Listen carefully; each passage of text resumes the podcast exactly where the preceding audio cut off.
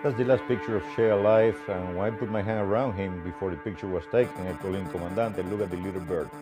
To see a man who was so powerful at one point in time in Cuba, and to see the way he was at that point in time. He looked like a beggar, he was in rags, uh, he was filthy, and it was a completely different image of what people perceive of him in the world.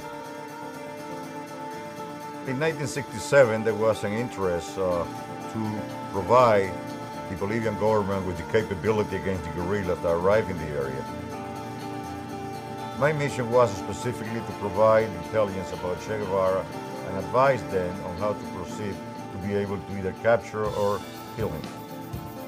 Che Guevara was in Bolivia to be able uh, to take over the country, and if he was ever to be successful that way, he will be able to export the revolution to fight different neighboring countries that they have boundary with the instruction that we specifically got from the CIA was if Che Guevara was captured alive, to be able to keep him alive at all costs. We received information from the field that Che Guevara had been captured.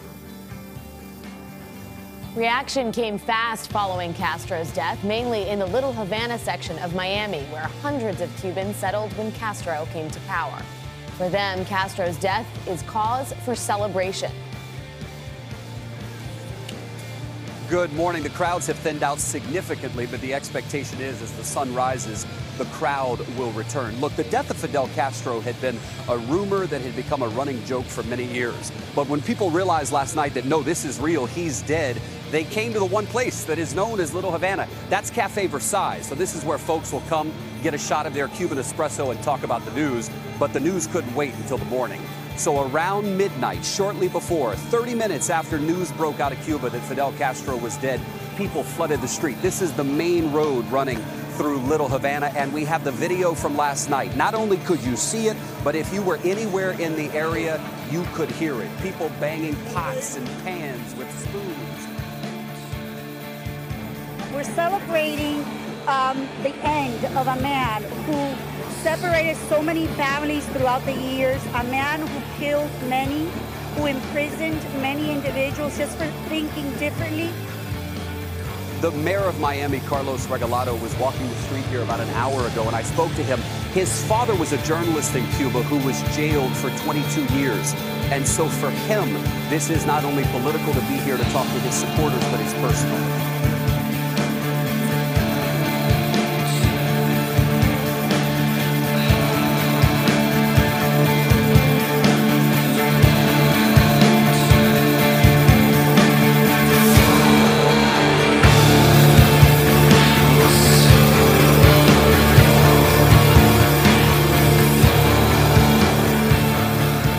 To the Global Recon Podcast. I'm your host, John Hendricks. Uh, I have a distinguished guest joining me for this week's podcast. Uh, his name is Rick Prado. Uh, he retired as the Senior Intel Service 2, SIS 2, uh, which is the major general equivalent at the CIA. Uh, and he is the author of a book that was recently published called Black Ops The Life of a CIA Shadow Warrior. Uh, Rick, it's an honor to have you on. Thank you for having me, sir. Appreciate it. Thank you. Uh, so your your book is fascinating. Um, your story is unique, um, and you you begin by talking about your life as a young kid in Cuba um, before Fidel Castro took over. Uh, so you share some interesting stories from that period of your life, uh, and then in, one in particular that stood out was um, the time that you experienced uh, a gunfight up close.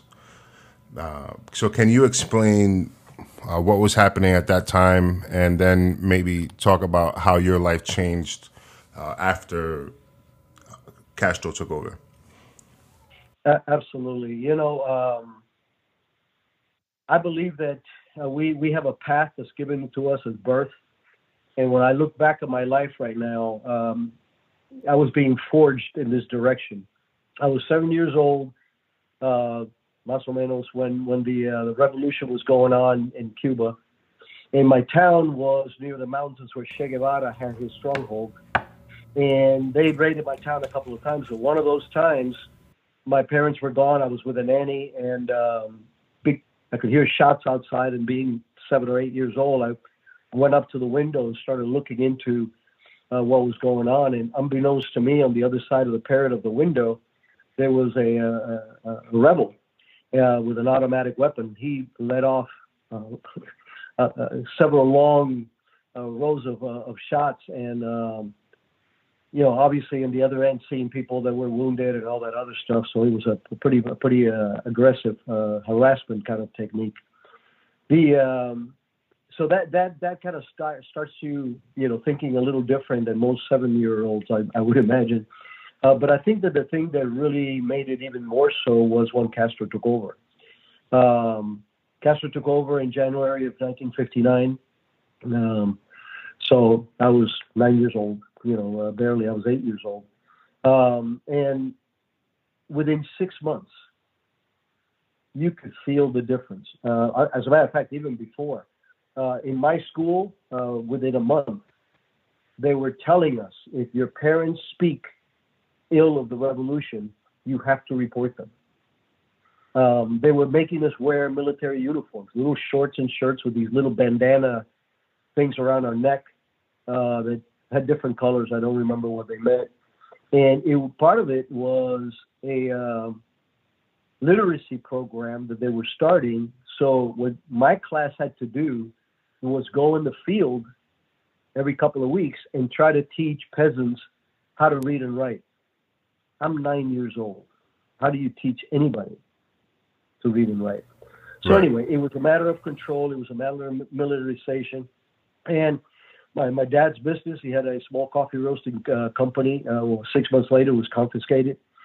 Um, the uh, the persecutions of anybody who's part of the opposition um, was rampant, and all these neighborhood watch type uh, programs where you had people unlike the ones here in the United States who are looking for thieves, um, this was to to report on the on the people from that block. They had somebody at every single block reporting your comings and goings. So very very drastic change from the freedom that was there in spite of the Batista you know issues.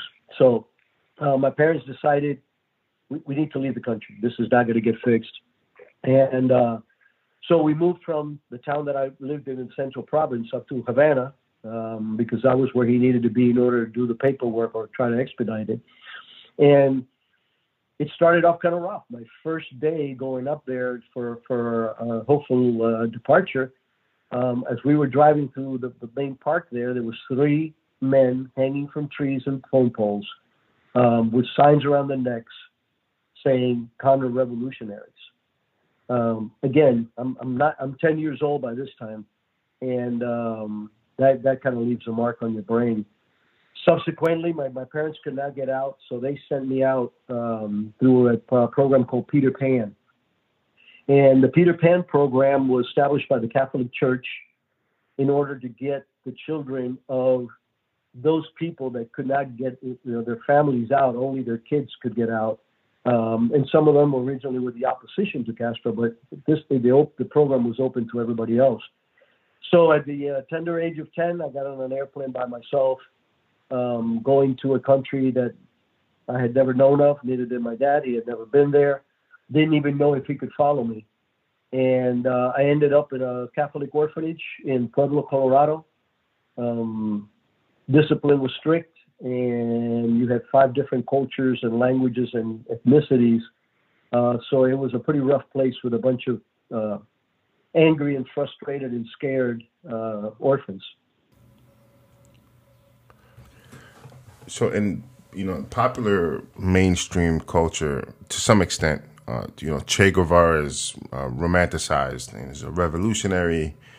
Uh, you know, there was a movie made about it, and um, when I was younger, uh, probably I don't know, twelve or thirteen or something like that. I have an older brother, and my uncle uh, is married to a Cuban woman. My aunt, they've been married for a long time. Uh, she was born in Cuba, you know, as was her her parents and, and that generation. Um, but they've all since immigrated to the United States, or, or most of them anyway, uh, over in New Jersey. And um, my brother, I think he was like 14 at the time, he was wearing a Che Guevara shirt, and we would typically uh, have Thanksgiving dinner together at my uncle's house. So her family would be there, you know, our family would be there. So it, it would be a nice mix. You know, there's Cuban food, there's American food. Um, so he he was wearing this Che Guevara T-shirt, not because he you know he believed in that ideology, but he he just thought it was a cool shirt. He greeted everybody. Uh, some of my aunt's uh, older family members were there, and then my uncle pulled him to the side and told him he has to change his shirt, and and that was the the first time that I um I'd realized that the the way that uh, Che was painted in like popular culture and, and media uh, wasn't the same way that every you know all Cubans looked at him, and um, uh, you know that was shocking to me. Well, you know, John, that, that is actually a very good point to uh, to carry across because I have seen people with, with that shirt, and as a matter of fact, the, the brother of a very senior, very senior individual that I know was wearing that at a motorcycle event, and I walked up to him and I said, "You know what that shirt is good for?" And he goes, "What?" And I put my finger in the middle of his chest. I said, "To put a bullet through that." I said, "Give me five minutes and I'll tell you who this guy is." You have to understand, Che Guevara was a, a creation of imagination of the romantic guerrilla fighter, the freedom fighter uh, bar, right. you know, bar, and that's all communist propaganda. That is exact. They do that so much better than we can ever do. So this guy is gets portrayed out there. Well, you know what his real call of fame was in Cuba? After they took over, once a week he would tie three guys to tele- to poles in the courtyard of, of the jail, and he would come and shoot one of the three. So he would have a blank, a real bullet, and a blank kind of thing. So we'd come up to you and go click, ha ha ha, boom, ha ha ha, click, ha ha ha. That's the kind of guy you're going to be wearing a T-shirt about. Uh, he was a failed revolutionary. Uh, you saw what happened to him in Bolivia, and yes. I'm very proud of the fact that I know some of the agency folks that were there that were instrumental in in, in, in uh, triangulating him and getting the uh, Bolivians to capture him. Yeah, I think he was killed in I think '67 or '66. Something like that. Yeah. Yeah. yeah. Uh, and and I actually read an excellent book about that. Uh, there were some agency folks involved, some who I believe were of Cuban descent, and um, Felix Rodriguez. Yes, and uh, and I think an Army Special Forces team trained up a group of uh, Bolivian military. Yeah. So um, so eventually you make it to Miami with your family um, you know, you you speak about this in great detail in your book about you know the difficulties of it, um, being in a new place with a different culture, uh, and then at some point, you got involved with, uh, you know, the wrong crowd, right? Uh, guys in the street fighting, things like that. You spoke about this later in the book when you were going through your, your training to be an officer at the CIA, where you spoke about like situational awareness and that kind of thing, did anything that you learned in the streets when you were a kid in Miami, did uh, you know about situational awareness? Did any of that translate into your time working professionally as a, an intelligence officer? Yeah, you know, I, absolutely. I, I go back to my original comment. I think that God puts you on your path and forges your your character and your persona along the way. And sometimes, you know, it's uh, what you think it's a detour is actually the, the, the road you're supposed to be taking. You know, I, I wasn't robbing banks or 7-Elevens or anything like that. We right, right, right. As we didn't smoke pot, we lifted weights. We're in the martial arts, and everywhere we went, we didn't take crap from anybody. So we're getting in a weekly fight at every club that we ever go to as, as high school kids. Uh, they had these parties that were every weekend. There was these parties that people could go to, and so that that was the extent of it. But but yes, absolutely. I think that it gave me a grounding on brotherhood, on uh, fighting together, on um, having to be tough. I'm not I'm not condoning any of this. As a matter of fact, I got out of it as, as soon as I graduated from high school. But um, you know, I honestly believe that that I did, and and and, and there's a part that I think is in the book, where when I was going through the spy school at the farm, um, there was this. We were on a stage, and you're supposed to do a dead drop Um, and I came by, and I, when it was my turn, and all the students are watching, all the instructors are watching, and you're in a scenario. So I come around and do my dead drop, and the the instructor, who was a China hand, he was a denied area China hand, pulls me to the side and he says, "I'm reporting you to the FBI." And I said, "Sir, what, what are you talking about?" He goes, "You've had prior training." Wow. And I said, "No, sir." And then he started laughing.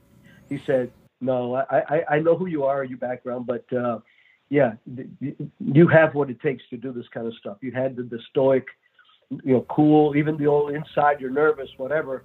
Um, right.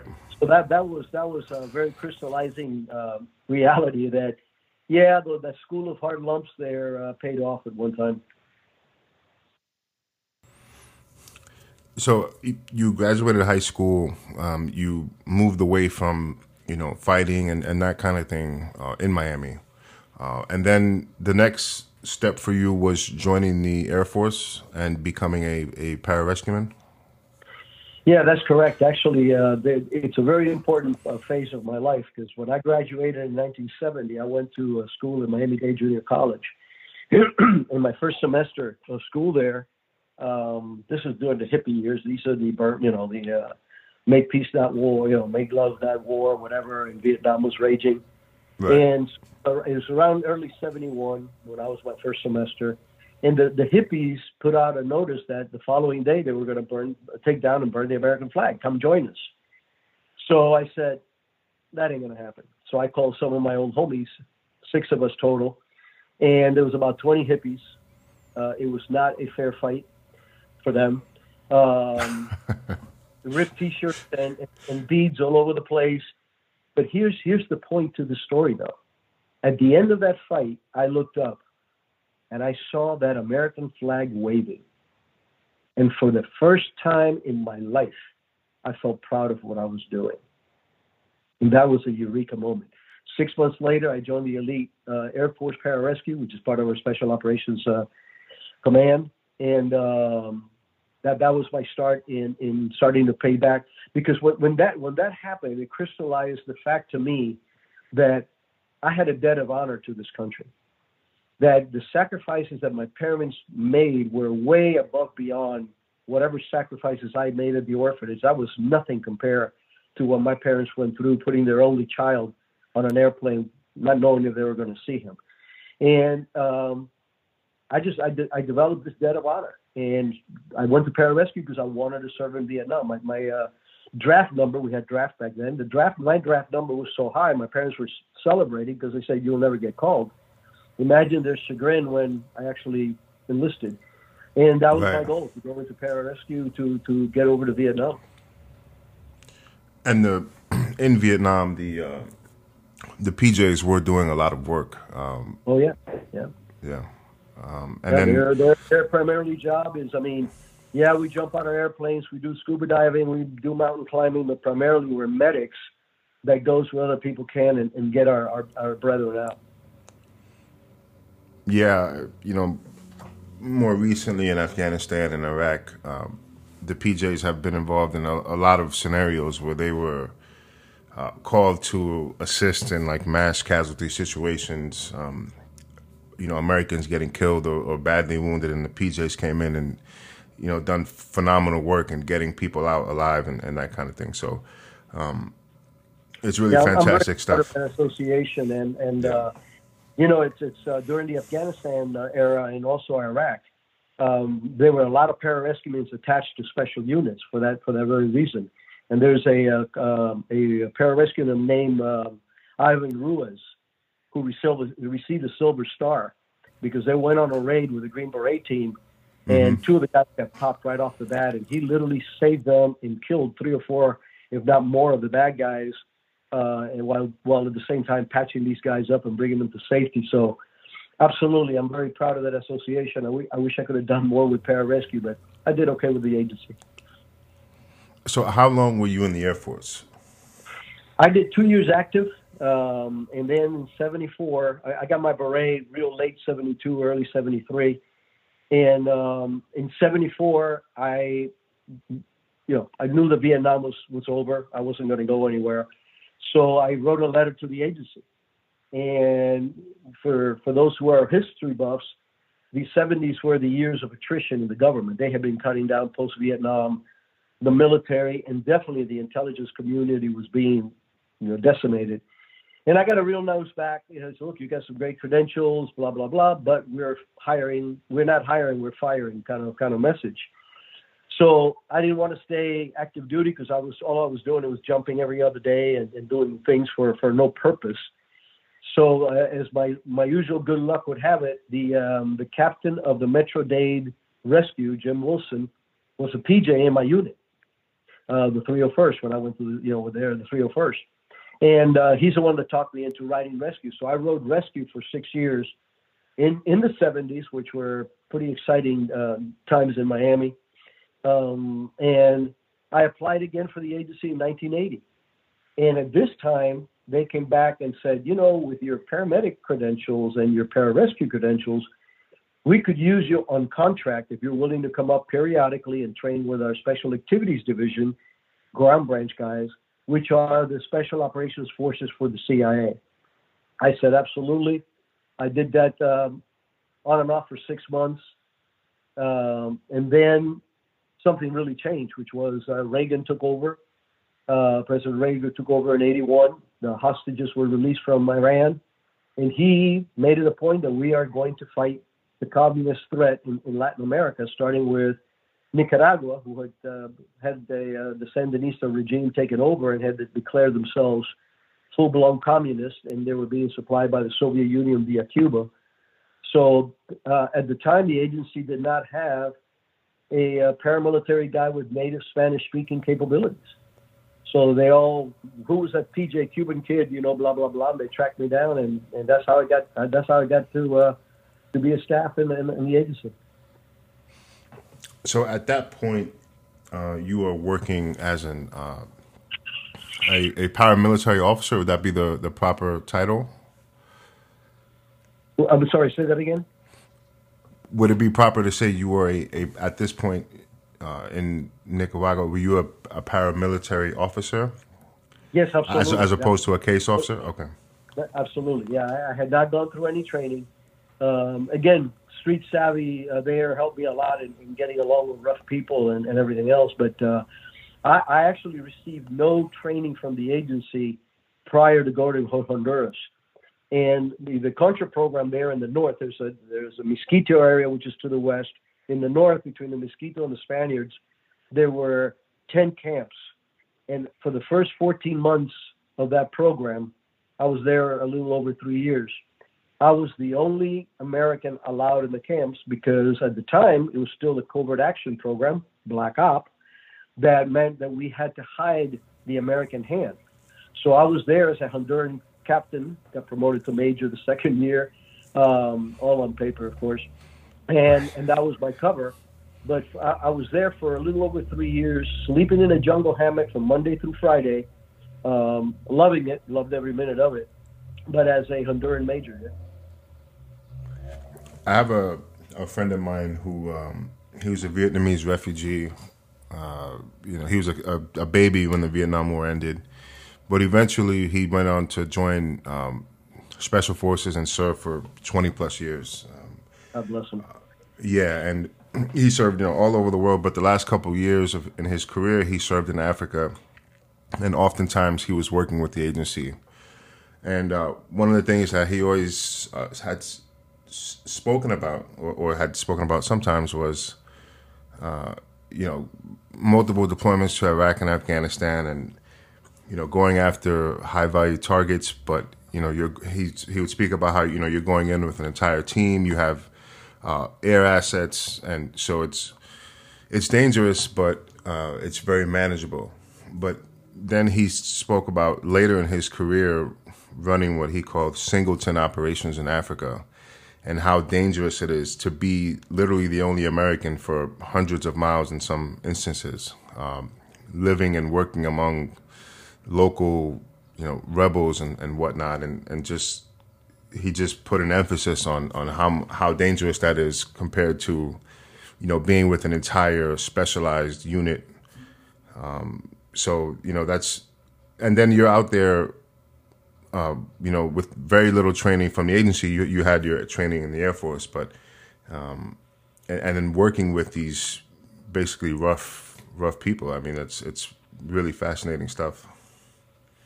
Well, you know, I, I uh, totally agree with the friend's uh, comments. Um, you know, I've, I've always told people I, have been in harm's way both in the heat of combat and in, in the in the coldness of, of the Cold War, and it, it takes a different kind of steeling of your of, of your of your of your spine in order to to do this. Because like like your friend so well articulated when you're going into on a raid everybody's kitted up everybody's ready you are initiating something kinetic. Um, when you are out doing solo operations if you draw your weapon your mission is you know it's compromised but if you if you draw your weapon, chances are you needed to, and there's a couple of stories in, in the book where I, where I had to, and um, it, it is it is going from um, being in an awareness state to the that moment that is hard to replicate in training, which is the old poop moment when something pops up that you weren't expecting. That's a big difference between having eight guys lined up at the door, squeeze, squeeze, flashbang, go in, and do your room clearing stuff. Yeah, there were. Um, there was a story in particular.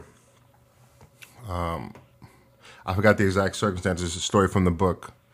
Um, but you had heard that some guys were to attempt to assassinate you and, and maybe one or two other guys uh, in a, a jungle camp.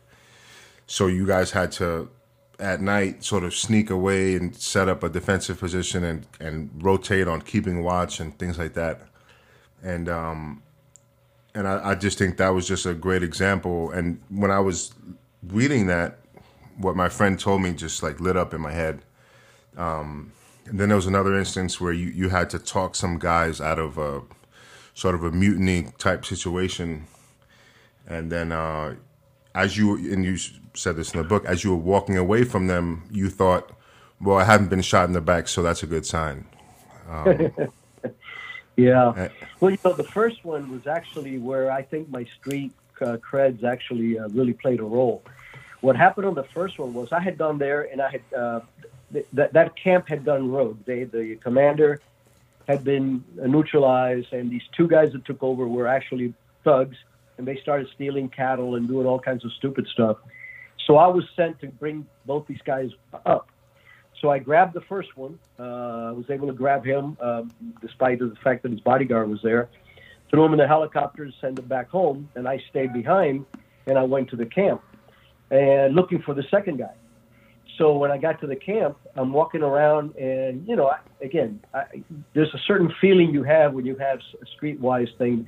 Something was off. Some people were looking at me scared, and others were looking at me angry and I'm, I'm walking through a, uh, a little area where there's some bushes, and from behind the bush, I hear this major, major, and it was this young, probably 20 year old kid, who a couple of months before had come to me and said, "My wife is very ill.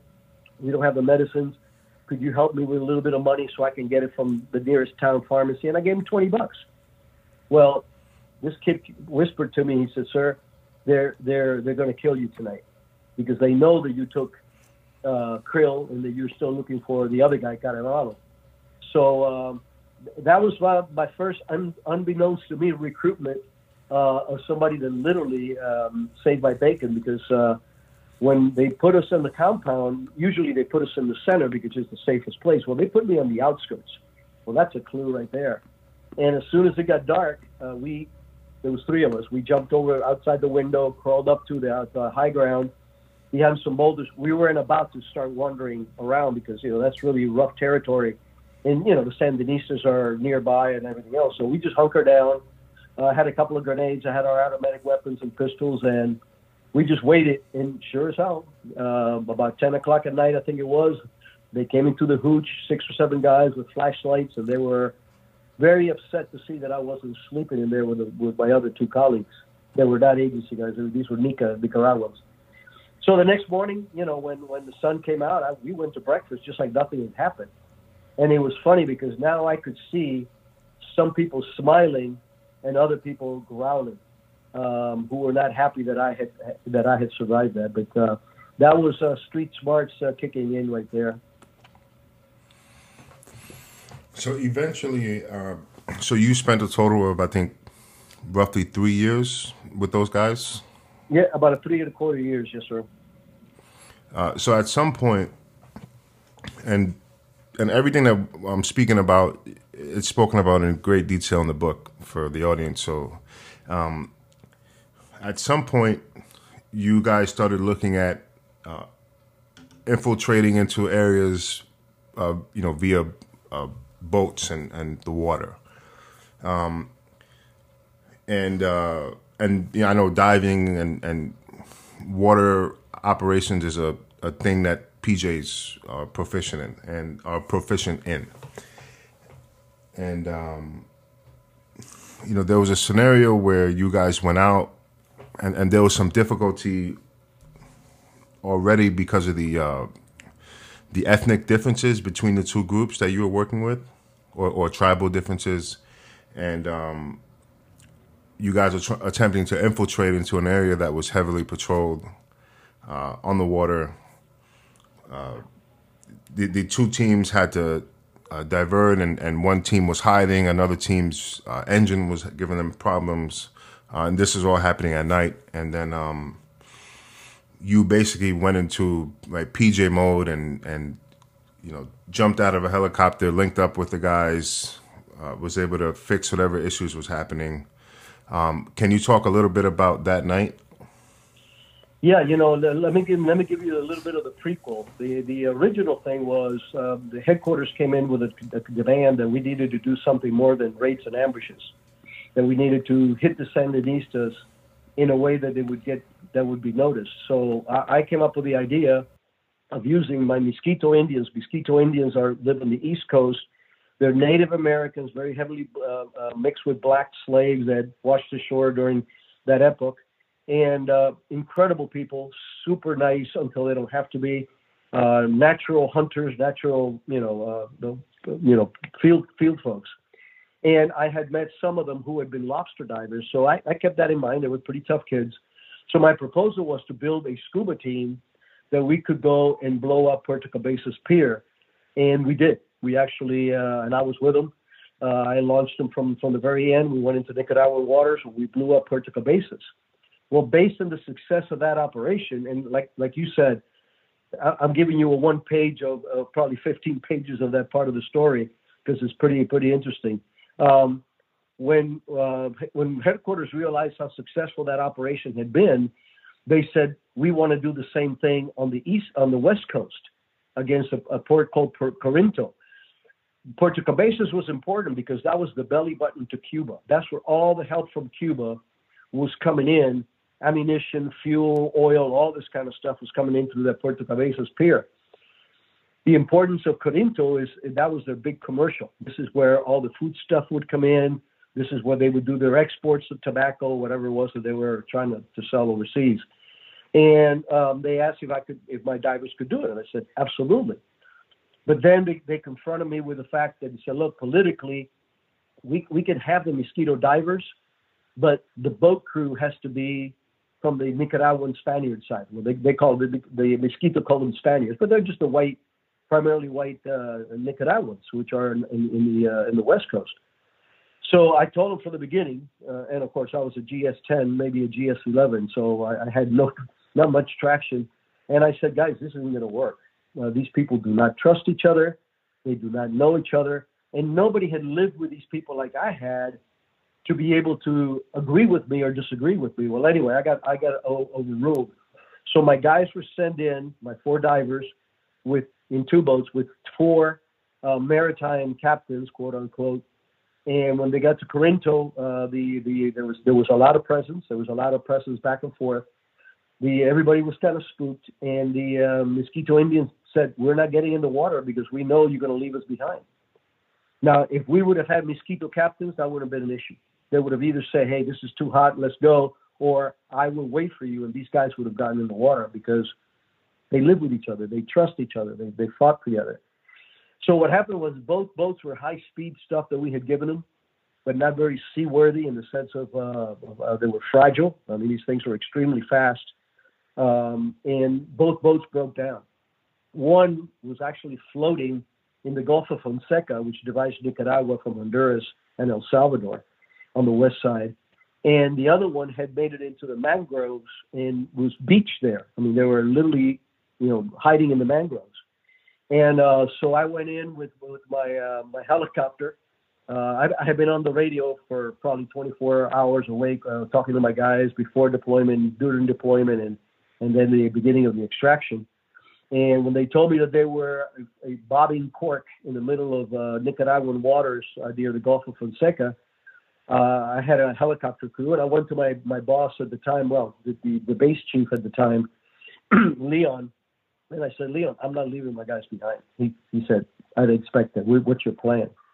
So the pararescue part of it is uh, one of the things that we do uh, very well, and it was called low and slows back in my day. I don't know what it's called now, but it's literally, you know, the helicopter's going, you know, 15 feet above the water, 15 knots, and you go out, mask fins, a snorkel, and you go do your stuff. So you literally jump off the airplane, no parachute, into the water. And the other thing that we do is extraction. We didn't have a hoist, so what I came up with was we had six uh, pieces of rope with a makeshift uh, seat, and it's called it's the it was a homemade STABO rig um, that people that that have been in the military would understand what that is. So we stowed that. We went over to the boat. I had uh, extra fuel, extra water, tools, spark plugs, and I jumped into the water with with this gear. And the the, the, the, the kids on the boat were really impressed that somebody would jump out of an airplane. And the funny thing is, though, John, you know, they, it's called low and slow, but my pilots were Honduran pilots. They were not used to doing water. So this was a low, this was a high and slow.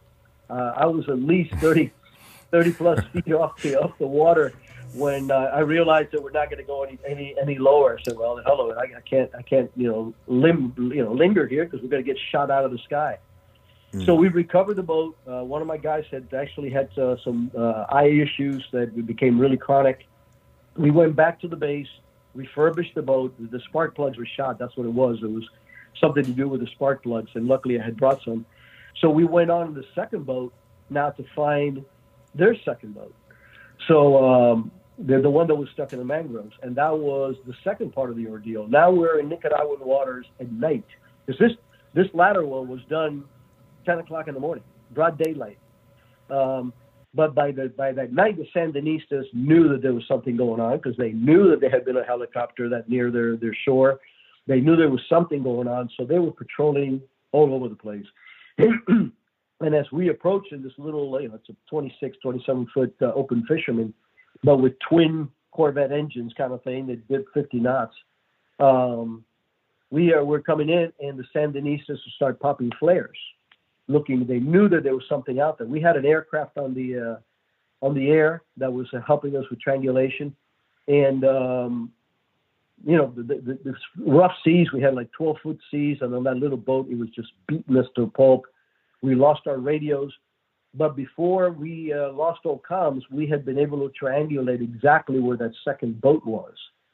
Well, the Sandinistas not only kept uh, popping flares, but they started doing what's called recon by fire, where you take a particular area, segment, and you put rounds down range and stop to see if somebody shoots back. And then, okay, we, we got him. Now you, you, you come in with a hammer.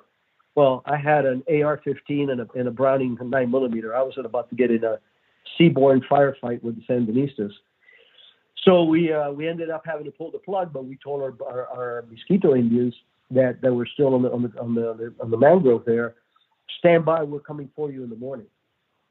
So now I go back uh, and and I'm I'm on, I'm on my probably you know 40 48 hours of no sleep, or you know, and um, next morning we had six or eight piranha boats, which are these real fast uh, little boats that we had given uh, the locals, and they fearlessly took us right into Nicaragua, right into the shore, latched that boat onto uh, them, and towed them back out to uh, to international waters, and then uh, eventually to to our uh, safe haven, which was an island just off of the in in the Gulf of Fonseca. that that action there got me my first medal in the agency. And when I do public speaking in pararescue, I, I that's the story that I always tell because every PJ will understand the complexities of that and and uh, the proficiency that we had in that. It was second nature to me. Yeah, I know. Even I know PJs work in you know disaster zones and, and things like that. So outside of you know a a military theater, PJs are working to rescue people, you know, during a hurricane season in the Caribbean, things like that. Uh, so then, uh, after your three-year stint working uh, down there, you return to the states, and then you go to the farm to become a CIA officer. That is correct. Uh, so, how long did it take you uh, to go through that entire process where, where you're now a case officer? Well, the, the first thing that I had to do was finish my college. I, I had two years of college, and you have to have four years of degree to, to become a staff officer. And uh, uh, I was already a paramilitary guy, but I, you know, I needed that other training. So they sponsored me for, for a year. So I did two years in a year. Graduated from distinction uh, with distinction from George Mason University, and then I went to the farm. Now, the the actual farm pipeline for the average outside individual that gets hired, be it a college kid or a former military guy, whatever, um, being already internal as a as a as a uh, paramilitary guy, my my my course was shorter because I didn't have to do, you know, I've been through SERE school and and, and all these other schools, and they have many versions of this. So they have a they have a P a very robust PM phase, paramilitary phase to immerse these these mostly civilian kids, um, and they were kids compared to me because I was one of the oldest guys in the group. Um, but I didn't have to go through that. But the actual farm is, uh, I think it was around four months of in very intense um, tradecraft training, reporting, uh, surveillance detection, uh, dead drops, uh, covert communications, uh, recruitment, agent handling, all that kind of stuff uh, and all evolved into real life scenarios with very seasoned operations officers as your role players. And I did very well in the course. I was, you know, fairly high up in my class, and um, I enjoyed it thoroughly. But for me, it was a very big change because now I had gone from a blunt instrument to an instrument that had to be able to fly under the radar and still maintain, you know, your cool and everything else. But it was, uh, it was, it was one of those growth periods for me. So now that you are in the CIA as an officer, as a staff officer, uh, was your next assignment completely different from what you were doing uh, prior to that? Yeah, I, I, was supposed to go to El Salvador, which would have been a little bit more kinetic, but at the last minute, um, the chief of station in, in uh, Costa Rica, who had uh, met me in Honduras, asked for me by name to run the Southern Front and the Southern Front was uh, of the of the Contra program was um, primarily sent, former Sandinistas that had turned against the regime and they had gone south uh, rather than north, where where all the other folks were. And the, the biggest difference was where in Honduras we had an incredible ally. I mean, the, the Hondurans were so supportive of everything we had to do that was incredible. Where Costa Rica was completely the opposite. They were actually hunting us down because they did not want the Sandinistas to think that they were supporting this, and uh, and thus they they were actually persecuting my guys. So I went from, you know, jungle jungle pants, uh, you know, hat, uh, car 15, Browning high high power, uh, this kind of stuff, to coat and tie working out of the embassy, and and still having to meet with the Contras, um, recruit local individuals that would help me uh, through their their their um, air, you know mini airports or or boats or whatever to get these guys out to to training and bringing them back and that kind of stuff. So I went from a very kinetic environment because we did we did uh, uh, you know confront uh, some violence along the way in the first three and a half years. Um, but in this period, um, it was all kind of like working with the, the, French resistance in World War II, where you're literally meeting clandestinely in, in a town where the services are looking for you. So you had done this. So now you're you've done this role where you're, you know, doing the sort of cloak and dagger type of work, um, and then at some point you get involved in the the counterterrorism uh, role. Uh, can you talk about that?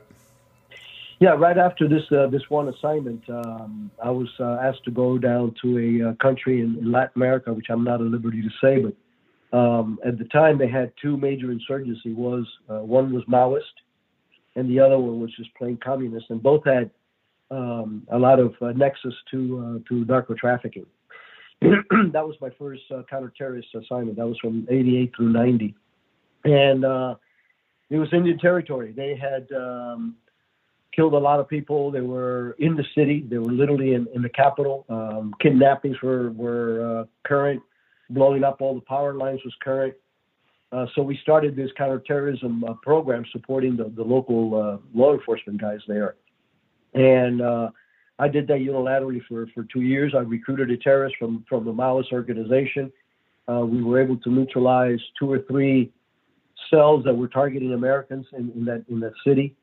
Um, and so it was a very successful trip. But now was a combination of both. Now, yes, you had tradecraft and you had to fly under the radar, but most of the time when I went out to meet people, I was not in an, in an embassy vehicle. I was not in coat and tie and I was gunned up all the time anyway because, uh, like I said, it was pretty rough there anyway. But now I'm meeting with people that chances are that if they're turned or compromised, they're going they're going to sell you out.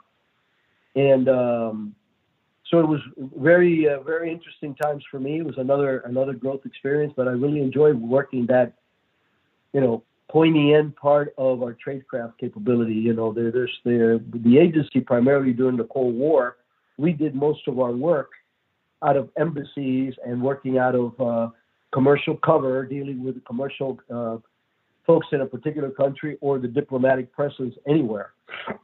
That's where we would meet people, you know, recruit them, run them to get the information that our country needs to know what's going on in, in specific areas. Um, when terrorism started, um, it, it became kind of like a diversion, you know, uh, to the point that hey, this is this is very very threatening. It's very real. Um, so uh, a mentor of mine, Dewey Clarridge, in 1986, started uh, the Counter-Terrorist Center, um, of which I eventually became chief of operations many years later. So I know at a point you did some work in the Philippines. Um, when you were working there, was it also in the counterterrorism role? Well, it was more the counterinsurgency and counterterrorism. Um, the okay. uh, the main the main culprits in, in the Philippines was the New People's Army, the NPA, and they were they were a communist uh, organization, and they were in, in, in, they were in the city, they were in, in, Manila, and as a matter of fact, I got there uh, uh, shortly after, probably six or eight months after Nick uh, Colonel Nick Rowe, a legendary uh, Green Beret, was assassinated. He was the oh yes. The, yeah, and uh, he was ambushed and killed right right in the streets of, of, of Manila. So, but our program was very robust, working with uh, the constabulary, the Navy, and and and, the, and of course the Army, and uh, we were providing them all kinds of training, uh, surveillance training, uh, signals intercept, uh, and providing them the intelligence and helping them process whatever they were they were gathering. So it became a real good team effort, and I worked very closely. But that was my first declared job, I was actually known to the local service to be a, a CIA guy, and um, we we I was I was out in the, in the hinterlands uh, three days out of the week every every single week because I was the guy that would go with the techs to the to the camps where they had, you know, uh, mountaintop with bar- barbed wire and claymore mines, uh, Indian territory. You land your helicopter there and you spend the day teaching these guys how to use their, their the new gear or whatever, and then you know get out of there without getting blown out of the sky. So it was uh, it was interesting.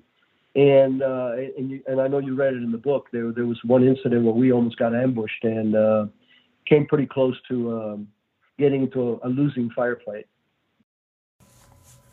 And the the scenario where you were ambushed was this by pro uh, commun- a pro communist group or? Yeah, this was the NPA. Because the, the second group uh, that's, that was major there was in the lower uh, province of, of Mindanao, and those were the uh, the radicalized Muslim elements are down there, and they they were they were really uh, picking up speed, but nothing like they be, eventually became. so the, these guys were called sparrows. Uh, NPA sparrows were hitmen, and as a matter of fact, you can Google NPA sparrows, and you will see a video of how these guys operated. What they did was they carried a, a 1911 A1 45 caliber pistol in their in their in their waist, no, no holster, um, safety off, uh, grip safety tape down, and they held it up with their left hand, which was in their pocket. And what they would do is they would walk up to a car or people, whatever, pop that gun out, put two rounds in the person's head, reholster, and walk off, and nobody ever saw them. They were ghosts. Wow. They were called the sparrows. So we came out of uh, out of our dinner. There was six of us, uh, two uh, Filipino officers, both captains, two of our techs, uh, and me and my my partner, who were both case officers. He was a Vietnam vet, very squared away guy, Davis. And when we walked out, uh, as soon as we were the last two walking out, there was these three guys 15 yards away from us on the street that were talking and as soon as we came out, they looked at each other, they got three abreast, and they started walking towards us. The two guys on the outside had their left hands in their pocket, uh, in their shirts out. So I'm going like, I drew my weapon immediately. Now, for those who have been in in, in uh, uh, adrenaline-driven areas, the first thing that happens uh, under that kind of adrenaline is you get tunnel vision. All all you seem to see is that you know um, that threat auditory exclusion. You don't hear. I mean, you could fire a gun and you're not, it's not you'll hurt you later, but it won't hurt at the time. So, but imagine this, John. If, if somebody points a gun to you or me, what's the reaction? You're going to put your hands up and go, whoa, what's this about? Or, or go for your gun or whatever.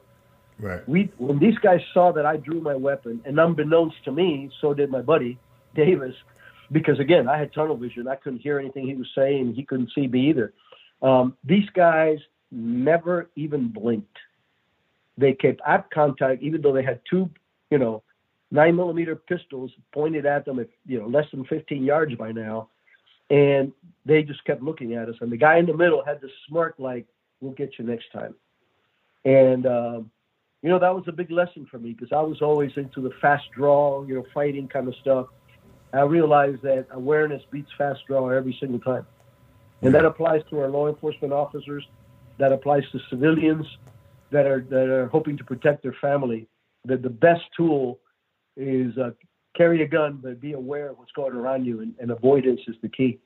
I, I, I guarantee you one thing: if I had been reacting to these sparrows drawing their weapon, I wouldn't be talking to you.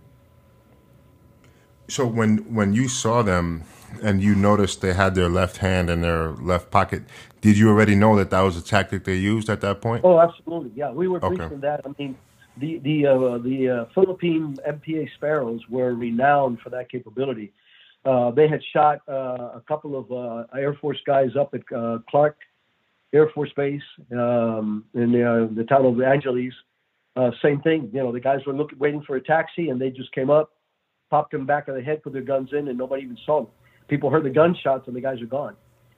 So wow. we knew the MO. Uh, we had been briefed by the local services they, that this was something that they were very, very proficient at doing.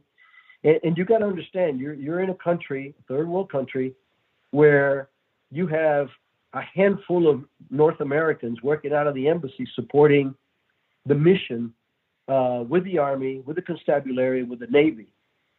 Somebody's going to be reporting on you. And, and if you know that there are Americans helping your, you know, your enemy, in this case, you know, the, the NPA looking at us as enemies, um, what's the most efficient way of, of, of neutralizing that help and that, that is take out the people that are there that are the providers. So uh, we knew that, that, that we had bullseyes on us and, and we were pretty aware. Uh, but but absolutely, this was um, this was a known um, modus operandi of, of the NPA Sparrows. Yeah, the, the situational awareness part is so important. You know, I live in New York City, and for years I worked in the city, so I would uh, commute to work and take the subway. Um, and there were, you know, there was a, a, time where the crime was down and, and things weren't so hectic. Now it's it's uh, crime is up again and whatever. Uh, but you know, I would be on the subway, and I, I remember this particular period of time where uh, several people were getting slashed in the face on, on different train lines in New York. Um, so you know, I would, I'd be on the train, one headphone in, the other headphone out, and every time, uh, you know, we pull into a station, I'll just see who's getting on, who's getting off, and and like just kind of check out body language and that kind of thing. And I remember uh, I was on the train and this guy gets on and he's clearly agitated. He's kind of like fidgeting a little bit. He's looking around. He's constantly moving. And then I noticed he had something in his hand. I couldn't quite see what it was. Like it, it might have been like a screwdriver or something like that. And I remember thinking, like, I wonder if this is the guy who's cutting people. Uh, so then at that point, I'm like, I'm not going to stop paying attention to this guy. And and then I remember there was a woman right next to him I don't know if she was on an iPad or a Kindle or something like that, and uh, she had no idea that this this guy who's fidgety and like looking around and he's he's he's showing all these signs of potential uh, threat. Uh, and she had no idea he was right next to her. And it's like if he turns around and slashes her, she's completely unaware of it. And then uh, most recently, there was a shooting in the subway in, in Brooklyn. Yes. yes. And uh, there was some cell phone footage of, uh, of in the car, and I guess the guy was in between the cars shooting. And then you can see people getting up and moving away, but there was one guy who was just looking at it and not reacting. And um, it's just kind of fascinating to see how people are just like live in this bubble of thinking, you know, they're going to be safe and secure at all times. Before we continue, I want to give a thank you to our sponsor for this podcast, and that's 10,000 they are a men's training brand. Uh, they make phenomenal gear. Uh, to test out their gear, I went to the gym with a shirt and a pair of shorts from 10,000. I went on my toughest day, which is legs. Uh, I hit it for about 45 minutes of weightlifting and then 20 minutes or so on the Stairmaster. And I sweat a lot uh, on this leg day. And normally I'm wearing a regular shirt and I'm drenched and uh, once I'm done my workout, I have to change shirts before I leave the gym. But uh, uh, this shirt from 10,000 it handles the sweat really well. I'm not sure what they do to it. Uh, you know, maybe they sprinkle a little magic on it, but it's really phenomenal. Uh, I recommend it for anyone who's active. And uh, 10,000 works with top strength and endurance athletes to co-design, test, and develop their gear, so you know it's heavily vetted before it shows up at your door. Get up now and get 15% off your purchase. Go to 10,000.cc and enter code Global Recon. That's T E N T H O U S A N D dot cc and enter the code Global Recon to get 15% off. They offer free shipping, free returns, and a lifetime guarantee. Now get off your ass and get the highest quality, best fitting, most comfortable training shorts you've ever worn from 10,000. Yeah, it's it's it's I call it the ostrich effect. You, stick your hand in the ground and hope nothing bites you in the butt. But um, in this day and age, whether it's New York or you know Jacksonville or Baltimore or Chicago and Miami, wherever, um, awareness saves saves lives because um, again, uh, a gunfight when you are reacting to a threat, you are already behind the power curve. And you know that that's one of the fallacies of, of, of regular training, where people have the static uh, the target in front of you, and when they say up or contact front or whatever, or the targets flip, you stay put and you and you draw on that target. That's when you draw your weapon. Well, in reality, what you're reacting to is somebody with something, whether it's a knife, a machete, a baseball bat, or a gun. And now you have to draw that weapon. And if they have a gun, their, their gun is probably you know further out of the holster than yours because you noticed it at the end. So again, that's where awareness comes in, and, and we talk about that in the book with the Cooper colors, which are levels of awareness where where you should reside in your mind, uh, which is in, in yellow at the very basic. Orange is where you start looking at things and go, hmm, gee, that could be, but probably isn't. But let me see if that happens. uh, this is what I'm going to do. And then red is when the proverbial manure hits the fan and you have that oh poop moment, but now you have a plan. If you don't have a plan, if you're surprised in those kind of attacks, uh, and, th- and this, there's been studies done uh, of this uh, ad nauseum, especially in European terrorism of the 70s and 80s, that those who saw something wrong and were able to get what they say get off the X, uh, get off that point where the where the attacker expected you to freeze. Uh, those people survive, and the ones that were surprised, uh, those people perished. So then, you you finish your assignment up uh, in the Philippines, and then what was next for you? Was this now where you're getting into the countering uh, Islamic terrorism? Well, yes. Initially, I I, uh, I, I, I went to the Koreas for a while. I, I was the, uh, the, the liaison guide in Seoul for the agency, working with the local service there and the local police and and the uh, Eighth Army, which is the U.S. Army presence there. Uh, I, I did that from '93 through '95, and when I came out of that, um, it's when I went back to the counterterrorism side because I had done it in '86. Uh, I'm sorry, '88 through uh, through '90. I had done it in the, in, in, the Philippines. I was that was definitely a CTC position there also. Um, then there was the, this hiatus of, of being in, in, in Seoul. Um, and then I went back to, to the CTC. I, I was a branch chief for uh, Palestinian Hezbollah and all that kind of thing branch, all, all the around Israel kind of terrorism. And but I wasn't there long because um, probably a couple of months into my tenure as a branch chief, uh, I had gotten my GS-15, which is our colonel rank equivalent. Uh, I got called in by the chief of operations at the center and said, "Look, we're starting a task force.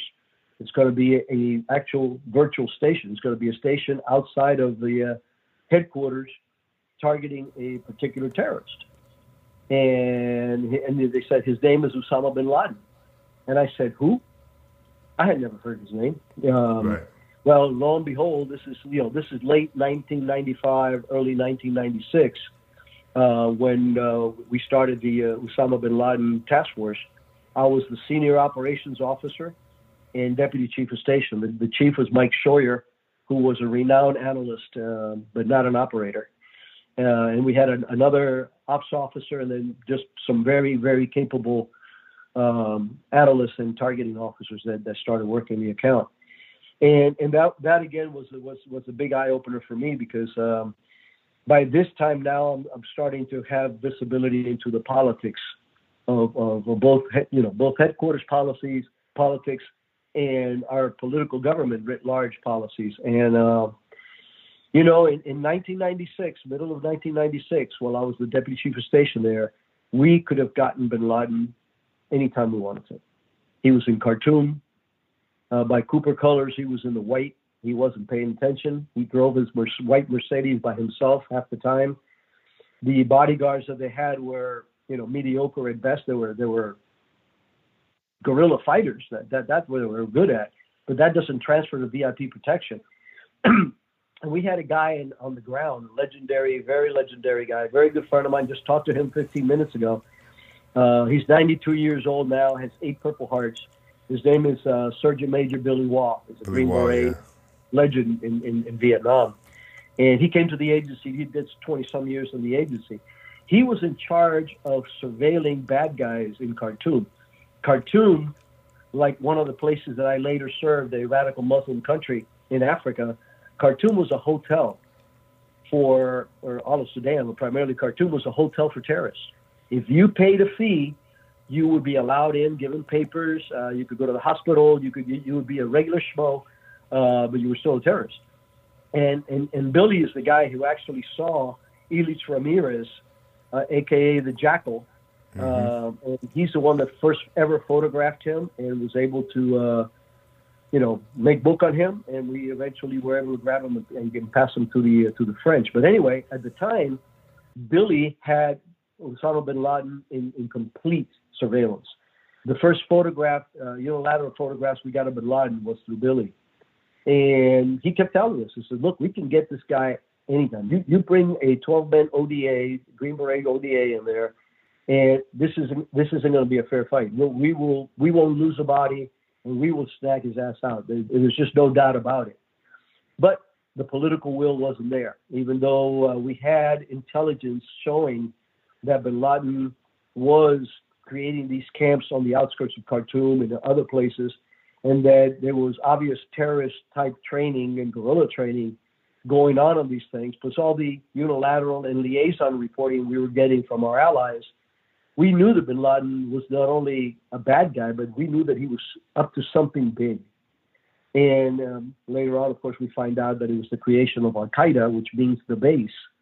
And, and, and the main purpose of Al Qaeda was to diversify from just the you know the the mujahideen uh, fighting in Afghanistan kind of rebels, and you know taking in and supporting the likes of Hezbollah or, or other other organizations out there. There were, you know, the enemy of uh, my enemy is my friend kind of thing. That was their philosophy. And, and for lack of a better word, Bin Laden became kind of like a godfather. He was the guy that could put these families together and support them in different ways and, and get things done against us. So at that time in 1996, we had the ability and the capability to to uh, to grab uh, Bin Laden and bring him to justice. Uh, we failed to do so because we, we never got the green light. Now imagine what would have happened if we would have we would have been able to neutralize him at that time. You right. talking the, the, the, bombing of the Cole uh, most likely would have happened. The uh, the bombing of our uh, embassies in Africa simultaneously that killed thousands of people uh, including dozens of Americans, um, probably would have happened. And if I was a betting man, I would say that maybe even the 9/11 might have not happened. Uh, so um, right. it, it, there's a lot to be said for preemptive action and disruptive action. Not, it's not always lethal kinetic solutions to things, but you have to have the ability to disrupt your enemy so they cannot attack you. So at the point that uh, Billy Waugh was you know taking photos of Bin Laden. Uh, the bombings in, in the embassies in Africa hadn't happened yet. No, sir. That, that, that happened later on. We're talking okay. uh, middle of '96, late '96. Uh, he had been in Afghanistan. He had been part of the Mujahideen. He had led some. Uh, he actually seen combat. Uh, we knew that he was a very well, uh, son of a very wealthy family. He was worth even himself was worth fifty million dollars, which by Saudi money that's nothing. But he was worth $50 million. And we knew that he was re- recruiting Chechens and other Islamics from, from different ilk and bringing them together to work together. And, and that's what these training camps were. They were, you know, the different flavors of, of the same kind of mentality. So, him bringing these different groups of people from different uh, countries together, was this the first instance of this transnational terrorism, uh, where there's organization from uh, like-minded individuals in different countries? Well, I think I, I won't say the beginning, but it was definitely a, a new, more uh, uh robust uh, epoch. You know, a new, a new phase. Um, I mean, Hezbollah had been, you know, killing. I mean, when before 9/11, Hezbollah had killed more Americans than any other terrorist group, including um, my, my first karate student, Billy San Pedro, was a Marine in the barracks uh, in in in, uh, in, in Beirut, Beirut. Yeah. when he got killed in '83. So, um, so there, there's international terrorism has existed. You know, the, the, Red Army Brigade was all over all over uh, Europe. Uh, Baader-Meinhof uh, gang were all over Europe. But I think that this became a new, the Muslim radical team effort to fight Israel and destroy the United States. Okay. Yeah, and you know, you you mentioned Billy Waugh, and and I mean, just the stuff he did in Vietnam alone. Oh yeah. Uh, was incredible, and, and then he went on to serve I don't know 30, 40 years, you know, longer at the agency, and it's just mind blowing to think about. Uh, you know, some of the the things that he's done. Uh, you know that have come to light. Uh, it's really he's, phenomenal. He's a real hero. He's yeah. a very unique American hero. Yeah, and and you know, hero is not a word used lightly, but you know, he definitely fits that. You know. Absolutely, absolutely, bar none. Okay, so so you, now you guys have this Bin Laden unit, um, and you had the capability to take him out. Uh, was there a particular like were you given a reason why you couldn't or it was just no you, you know we can't well, go in and get this primarily was yeah but primarily was uh, we don't have uh, enough proof that he's out, out to do something. Mm. uh, the, you know obviously let's face it i mean it, it is a it, it is a major political statement when you send a special team into a, a foreign country no matter how filthy and, and corrupt and, and full of terrorists it is it's still an international incident. But again, you know, it, it, you know terrorism is not Queensberry rules. Uh, we cannot be fighting them uh, in, in, in those terms of, you know, hey, everything, you got right and left parameters. You know, you have to be able to be proactive. And this is where I call for that. That's always been my, my posture all the time in the agency was you have to hit first. You have to be able to preempt something from happening or at least disrupt it so you can get away or, or, or you can neutralize it. And uh, that, that was the case in all of this. With, with bin Laden, um, of course, we all have, you know, very, very sharp 2020 hindsight. But we knew at the time that bin Laden was, was, was evil. We knew that he was up to big things. Uh, but we just could not, in, in, uh, the administration wasn't buying it. They, they did not want to take the risk, even though Khartoum was a pariah country. So who, who are you going to upset except you know the, the Sudanese? Right, and then in, in those days, you know, I would imagine there wasn't like now, you know, if a if a guy who's wanted is spotted somewhere by you know uh, covert American operators, you know, they'll probably go after him. Um, but you know, in those days, pre 9-11, that was a, a, a completely different thing. Um, so then, well, you know, after, our, our ability to do that even uh, on this uh, to this day is something that that's a chagrin to me, because we are very good about taking people out in what we would call war zones, mm. Afghanistan, Iraq, Syria, the drone, blah blah blah blah blah. But you know, these people operate in in third, second, and first world countries. The the support mechanisms to these guys, and and that's what we need to keep tabs on and, and neutralize when needed. Um, whether it's by like uh, you know kidnapping them or compromising them to the local cops or whatever else is legal at the time for us to do by by the president's orders. Um, that that's imperative that we move closer to that. We we are very good at, at you know putting a drone uh, in the air, and they've, they've gotten so good now that they they can literally shoot uh, a, a, a, car that's moving. Uh, there's a piece in the book that I'm sure you read where I actually you know uh, gave the order to pull the trigger on one of those and the, the, the, back then, the, the uh, target had to be stationary. We did not have the capability to hit a moving target. So we are, we as a country, as a military, we're very adept at that.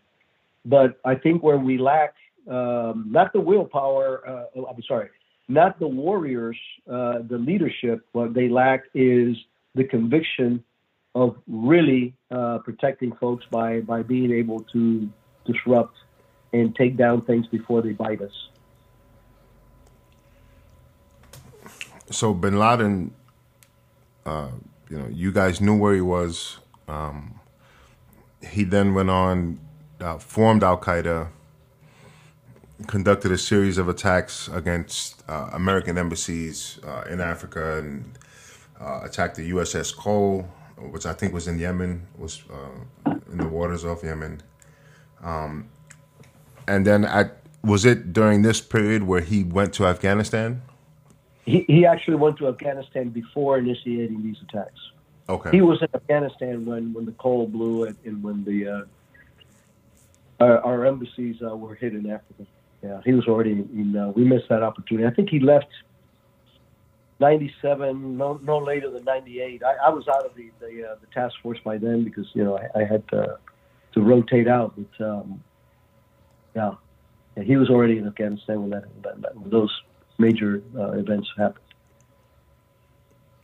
Okay. So then, um, so then you rotated out, and now at this point, you are a, a senior guy. Uh, what was your next job? Well, I, I made senior rank. I, I, I did where, which our flag rank for, for the agency, SIS, uh, was when I uh, when I was awarded uh, deputy chief of East Asia Division for Korea. So I was the agency's rep to the National Security Council for anything to do with the Koreas, North and South. Mm. And uh, and I ran my shop was you know the, the, the Korean operations, and I, I had served there before, so I knew a lot of the players, and um, that was a very rewarding job for me. Uh, it was probably my most conventional uh, kind of job uh, as, as a senior manager. Um, but even then, I uh, there's there's a couple of stories in the book where I actually go. I'm the guy that goes out and takes down a, a North Korean agent that was infiltrating people into the United States. So, um, but yeah, I did that for two years, uh, 98 through 2000. And then um, Cofer Black had just taken over uh, our, our counterterrorist center. And he, uh, he has, uh, he asked me to come uh, and, and come back to CTC, come back to the center. And I did. And then, so you were the were you the, the um, deputy chief of station in Korea when you left? No, I, well, I was the deputy. This is this is at headquarters. This is not overseas, so it's not a deputy. Okay, I see. Got you. Yeah, okay. this is the division. The division chief was a friend of mine, and he had three deputies. Uh, one was his main deputy. The other two deputies, one was one for for uh, China and one for Korea's. And I was the, the uh, East Asia Division deputy sheriff, uh, the deputy chief for the Koreas. And I was the agency's rep to the NSC. So I all these hard target board meetings and stuff like that. I was the uh, our rep on that. Okay. Yeah, I recently, well, not very recently, but uh, I don't know, maybe six or seven months ago, I interviewed a guy who was in the uh, North Korean infantry and he defected. Um, Oh yeah. and it was, I mean, just speaking to him about, you know, the living conditions and, uh, I- you know, he's, I think he said he estimated like 70 or 80% of the North Korean army was malnourished, um, which is really just mind blowing to think about.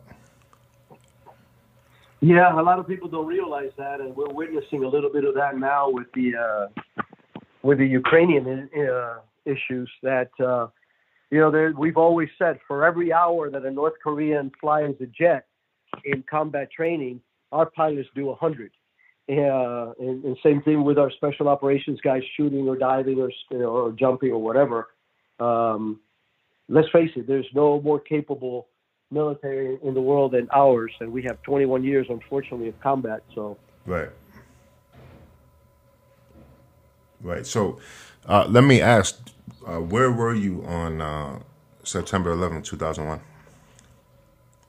I was then chief of operations at the counterterrorist center. I had taken over uh, in May of 2000 after a, uh, a tour as chief of station at a very radical um, a Muslim country in, in Africa, a Muslim run country in Africa.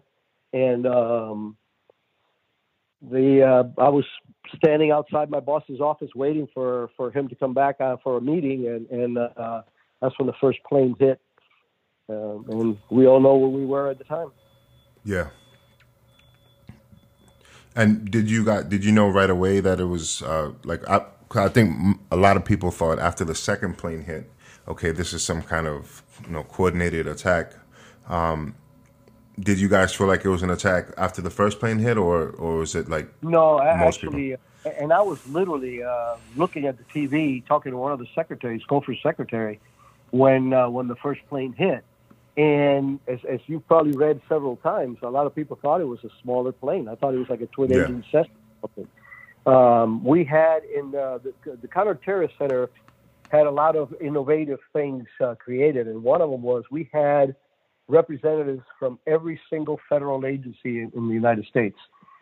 So we had, you know, ATF guys, we had DEA guys, we have uh, d- diplomatic security guys, but we had an FAA guy, and the FAA guy uh, came to me um, and said, "Mr. Oh, uh, we have a problem." I said, "You mean the plane that?" Uh, that he says, well, sir, more than that. We have uh, four aircraft that had activated their emergency signal, and none of them were responding. And right about that time, um, plane hits the the, the second plane hits the building. Wow! So right there, you you know this is an, a coordinated effort. Without a doubt, there, there was you know there was, and, and it was more obvious too. You could see that it was a bigger aircraft. Uh, people were already filming the area, so they got a better coverage of the initial uh, footage that we got on the first plane. And um, yeah, immediately, uh, immediately we knew that this was something of, of a different magnitude. Uh, and of course, when the FAA guy told me there's two more planes out there, uh, they're going to hit something. And of course, one was the Pentagon. Rumors are having that the the uh, the fourth one was for the agency. That's the one that uh, those brave young folks uh, died uh, making sure that it you know blew up in a in an empty field rather in in a government building. Yeah, in uh, Pennsylvania. Yeah. Yes. Yep. So one of the, uh, uh, you know, there were several books and and reviews and uh, people trying to figure out, you know, what failed that led to us not catching, um, you know, the the 9/11 attacks, you know, before they happened, and uh, I think one of the primary uh, issues was uh, people not sharing intel within the government uh, and that sort of thing. Did you did you notice a change after 9/11 as as far as uh, you know the political willpower to take action, and then also the sharing of information amongst the different security services? Two two very different questions, and I'll let me let me answer the first one. Um, I'm not going to say that we had the, the best communication uh, between our agencies because we all have different objectives, okay, between the FBI mm. and ourselves and the, the others. But you got to realize that at, at, that time, throughout CTC, the, the, the, history of CTC after mid mid mid uh, mid 90s, um, you had the chief. Our chief was uh, Cofer Black. They had a senior DI that was his main deputy, Ben Bonk. Then we had Rick Prado, chief of operations, and Ed, an FBI friend who was there. I mean, we always had in our in CTC front offices, the mid 90s, we had a senior SIS, SES level for the feds uh, officer in, um, in, in, in our headquarters, in, in, literally in the front office of the counterterrorist center. So for people to say that we weren't sharing it's an exaggeration. Were we mm. sharing enough, or or uh, sorry, I don't know what that is. It's one of these emergency. Uh, hopefully, you can edit that out. yeah, no problem. That's not a big deal. Yeah, I know. I'm just giving it time to. There we go. It's, it's part of one of these uh, Amber Alerts. Um, yeah. Yeah. But you know the uh, the so it's an exaggeration um, because it's politically to divide things. You know how that is. But right, okay. um, after 9/11, absolutely, you know, there there was a lot of improvements. Uh, the first improvement was that politically, um, the testosterone and the calcium in the spine uh, went through the roof, and everybody started saying we got to do something about this. Uh, and to, to, to, many of us who've been trying to do something about this, um, um, was was was kind of like you know a, a little bit insulting. But you know, the the the people that that say that we missed uh, 9/11, they're technically correct. But what people don't don't realize is that no organization, I don't, not even the Israelis who have a very smaller, uh, you know, theater of, of issues, um, know everything that's going in, in, in, a particular or, organization. Right. You know, everybody thinks that, you know, the, the intelligence is a puzzle that you get all these pieces and you're looking at the little picture and eventually you have the cats and the dogs and whatever it is and you know what's going on. Yeah, it's a puzzle, but a lot of the pieces are missing and you got nothing to go by uh, except whatever intelligence you have on modus operandi and stuff. So we knew for a fact, we knew for a fact that that uh, there was something brewing and that we thought that it was Al Qaeda because of all the traffic that was going on. We, we, we put bad guys under surveillance overseas. We're watching people and lo and behold, towards the uh, later, just before 9/11, one of the things that happened was that people that we were surveilling disappeared. Communications started drying up. So here you had this high, you know, this high of, of communications and, and activity, and all of a sudden, he stopped. We knew, we knew that something was coming. We just did not know what. Um, The uh, the fact that the, these three guys had trained uh, the, the guys who you know flew the planes, the four guys uh, that flew the, the planes, um, had trained in the United States. We you know we did not know that. Um, it, it, it did fall through the cracks somewhere, um, but that's not our operations. We don't we don't do customs immigration or or uh, you know anything in the United States proper. We can only we're legally bound not to operate in the United States. So we everything we do is overseas. Not an excuse because we're part of you know you know counterterrorism and, and everything else is it is a team sport. But uh, I think that the a lot of the communications issues were were uh, uh, made better, and and definitely the the uh, the fortitude of going out and after these individuals, and we proved that in Afghanistan. As as uh, most people know, that the first boots in Afghanistan um, was the CIA, not the Army, Right. not the Navy, not the Air Force. It was CIA. It was my guys from Special Activities Division and the Counterterrorist Center um, that vectored in the first Green Beret team that came in there. So Yeah, and uh, you know, just to, to sort of add on to your point, and it's like what you know what you mentioned earlier. Like you guys could have taken out Bin Laden a couple of years prior to that, um, but the political will wasn't there to do it.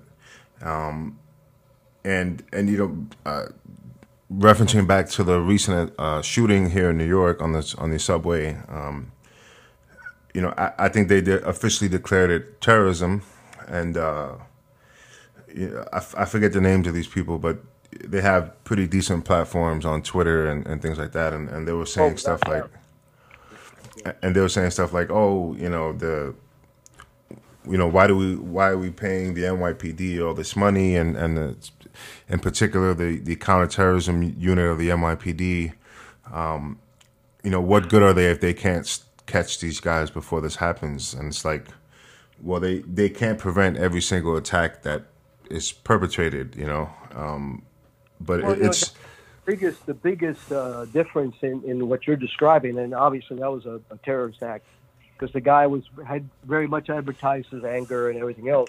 Right. But it is very very difficult to follow lone operators. Mm-hmm. You know, if you're part of an organization, you have to have communications, you have to have dealings, we have support mechanisms that could be compromised.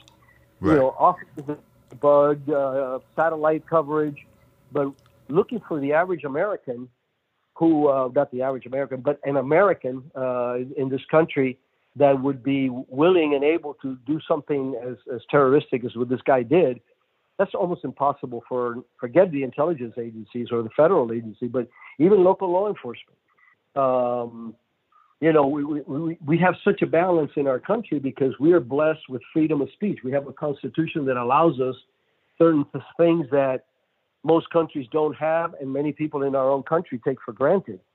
Uh, but part we cannot accuse somebody without proof. So, Yeah. You know, this guy may be ranting and raving and, and talking about, you know, about how much he hates the country or whatever the hell he was. I don't remember. Um, but that doesn't mean that, that you could go and arrest him and uh, waterboard him and, and find out what he's up to. Right. You may be able to find if you find out, you put him under surveillance or something like that. But again, you're you're talking literally needle in a haystack kind of stuff.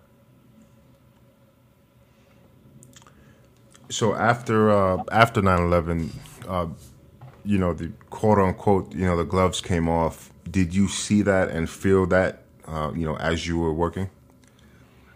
Oh, without a doubt. I mean, you know, the uh, the, the combination. Uh, know, we started. But let's face it. You know, we we won the war in Afghanistan pretty quick. Um, as soon as the military was able to kick in, and and uh, uh, we were there on the ground, uh, working with the Northern Alliance. Uh, you know, uh, lacing targets for for for jets we're bombing. So in a very um, excuse me, in a military uh, uh, posture, um, we were definitely taking it to the Taliban and Al Qaeda, who who were ruling uh, Afghanistan at the time. You know, so So now at this point, um, how long were you at the CIA? Oh, I was probably in my uh, 19th year. Um, well, actually 20th. I, I, yeah, I did I did uh, 24 years. So, um, uh, when I was chief of ops, I, I, had probably been in the agency about 21 years, and I got promoted to senior rank in '98. So you know now you're talking 2001. So I was in grade for three years when that happened. But what what what for me personally, what happened too was I didn't want to be at headquarters. You know, I um, I figured that if I was going to be fighting uh, my last few years, I wanted to be back on the street. And it's also described in the book a program that I put together. Uh, I alluded to this uh, earlier on, which was my uh, my interest in being having the capabilities in place where we could actually disrupt a terrorist attack rather than waiting to retaliate because of a, a terrorist attack. And when you retaliate, that means you already been you, you've already lost, you know, brethren. So you can't do that. Um, so that's what I went and did for the last three years. I spent them on the the streets of uh, the world um, trying to chase bad guys. And when uh, I saw that wasn't going anywhere and I was getting a little long in the tooth, I said, "This time to retire." So I retired in uh, uh around, like I said, 24 years of service. And what was that like for you? Um, you know, retiring and and uh, no longer operating and you know going after bad guys. Well, I can't say that I did that because I actually went to work for Blackwater as their their chief of. Uh, I was one of their vice presidents for special uh, gotcha. uh, government support. So uh, I was pretty much uh, helping the community with my expertise and my my mm, international okay. networks uh, but all, all everything that I was doing at Blackwater was sponsored by and on behalf of the U.S. community uh, writ large. So um, I did that for almost eight years. Uh, then I really went off operations and, and became more into uh, teaching. I taught at Fort Bragg for for seven years, on and off there, uh, eight times a year. Um, a special program for our, our, special operations forces that, that I was teaching, helping teach. Um, and the book is my last firefight, and this is uh, this is my last attempt to pay back this country for all that I have, me and mine have enjoyed. Um, I would be remiss if I if I didn't say that all three of my kids are in service. My uh, our daughter is a uh, was a school principal and she runs two charter schools, and one of my, my sons is a uh, is a major in the, in the army, um, combat nice. vet. You know, uh, and the young one did six years uh, in the Air Force and is now getting his doctorates and is going back into the military uh, to uh, to help a wounded warrior. So, uh, so it's time for for them to take over the baton, and I'm just going to ride my horse and my motorcycle. That's awesome. yeah, that's awesome, and and the the book is fantastic. Um, you know, uh, me personally having a, a, a, a relations you know, family members of mine are Cuban, and so immediately from the beginning, I was captivated by that. Um, and you know, just going through the first couple chapters, I'm like, oh, I'm gonna enjoy this podcast. Um, uh, so yeah, it's a phenomenal book. Um, I recommend the audience check it out. Um, it's it's available everywhere, right? Yeah, it's available everywhere on Amazon, Barnes and Noble, anybody that sell airports. Um, and and by the way, it, it made uh, number seven in the New York Times bestseller list ten days out of the shoot. So uh, it's been well received, and uh, we're very proud. I'm very proud of the fact that I'm getting the word out. The the, the goal of the book was to show the, the, the American public what the agency really does uh, and what the ethos of my colleagues is. This, this is not, where you know, the, the Jason Bourne, American made, all these Hollywood uh, extravaganzas when it comes to espionage are so fake. I mean, I enjoy James Bond movies, but I enjoy them because I know they're fake. Right. You know, uh, the action is great. The women are good looking. The guys are handsome. They drive cool cars. uh, I'm still waiting for my Aston Martin. You know, so uh, you know, we um, the goal of the book was that to put a realistic light for the average American to read and say, "Oh, so this is what my agency does.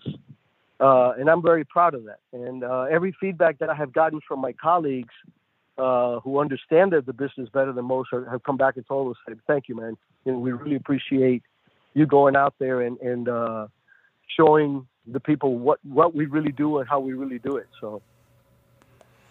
Yeah, and, and just to add on to that, um, a, a, lot of the folks that you know I've done podcasts with people who are at the CIA at uh, different levels um, uh, in terms of seniority and, and, how long they were there, but uh, people like that, people I've uh, worked with in you know producing content on the internet, uh, articles and interviews and stuff like that, uh, with some senior senior agency guys, and and all these people are fantastic uh, human beings who you know dedicated their life to serving, and um, you know they're patriotic people. Uh, but I, I, feel, you know, as you probably know and, and feel more than I do, that in a lot of instances the CIA gets a bad rap uh, in the media or you know whatever. But without without a without a doubt, you know, John, the, yeah. the, uh, the one of the things that that really uh, highlights this you know, this CIA is a small, small organization, much smaller than the FBI, and our operational component is tiny. We're not Army, mm-hmm. Navy, or Marines. Uh, we have 137 stars in our Wall of Honor. Right. And almost a third of that is post 9 11. And that was part of the impetus for me because some of those folks I knew personally, had worked with me uh, personally, and I was adamant that their family needed to have something more than Hollywood to show their grandchildren, hey, this is what grandpa did during the war. Right. Yeah, it's it's it's um it's it's great work and you know a, a, large share of the sacrifice is taken on by such a small group of Americans. You know, um, yeah, you know, even in the military, as you know, only one mm-hmm. one mm-hmm. a little over one percent of the population serves at any given time. So, um, yeah, yeah, yeah, and then the within that small percentage, it's an even smaller percent of those who serve in combat, and it's usually you know multiple rotations. So it's like uh, again, very small community of people taking on the the majority of the burden. Um, yep, yep. It's uh, one percent of the one percent. Yeah. Right. Yeah. Um, so yeah, so like I said, you know, it was it was fantastic to uh, to sit here and chat with you. The book is phenomenal. You know, I recommend the audience pick it up. Um, you know, it was an honor to talk to you, and uh, I want to thank you for your service as well. Thank you very much, and thank you for having me on and helping me. Uh, you know, uh, keep keep the good news going. Oh, if anyone, if anyone in the audience wants to sort of keep up with you online or whatever, where can they do that? Well, I, I have a, a uh, my website is uh, Ric Prado, R I C no K, R I C Prado.com. Um, that that's where you know I my bios are and some of my ongoing things are are on there. But uh, so yeah, that's that's our website, and, and there's links there for people to once they read about me and some of these things that we just discussed um, where they can actually click and it, it, takes you to the choices of Amazon, Warwick's, uh, Barnes and Noble, and all these uh, entities out there that they can uh, uh purchase the book. Yeah, and uh, for me, like I have a hard copy of the book, but I I listen to it through audio book, uh, audio format, and it's also great. And I think you had a small bit in the beginning, which is which is pretty fascinating as well. Um, so it's also great to listen to for anybody interested. Yeah, actually, it's funny because I, I also have obviously I have the, the hard copies, but I, I actually purchased the audio because um, uh, I wanted to see what I sounded like. It's the first time I ever, ever do this kind of stuff, and yeah. But the, the, the greater majority, I, I only do like five pages at the beginning, which is the the uh, the acknowledgments and that kind of stuff Mm-hmm. But uh, the guy who does the actual reading uh, is is one of the best uh, at the business. You know, uh, it's, it's Scott Brick is his name, and, and uh, a lot of my friends who are avid like myself uh, audiophiles for books. Um, they we all know who he was, so that's that's why we brought him on. And the guy's just he really does know how to convey a story. He's fabulous. Consume audiobooks uh, even if it's a compelling story, if the the narrator isn't good, I just can't I can't do it. Um, but I, this guy is, is good. That was that yeah. Was Yep. Yeah. Yeah. Yeah. So, but thank you very much for having me on and and um, and, and, spreading the good word and. Uh, you know, we all served in, in, in, different ways, and you're you're you're serving. I mean, this is uh, when you're, you know, promoting the kind of things that you're promoting and working with the people that you're working uh, that's that's that's part of service. So thank you very much. No, thank you.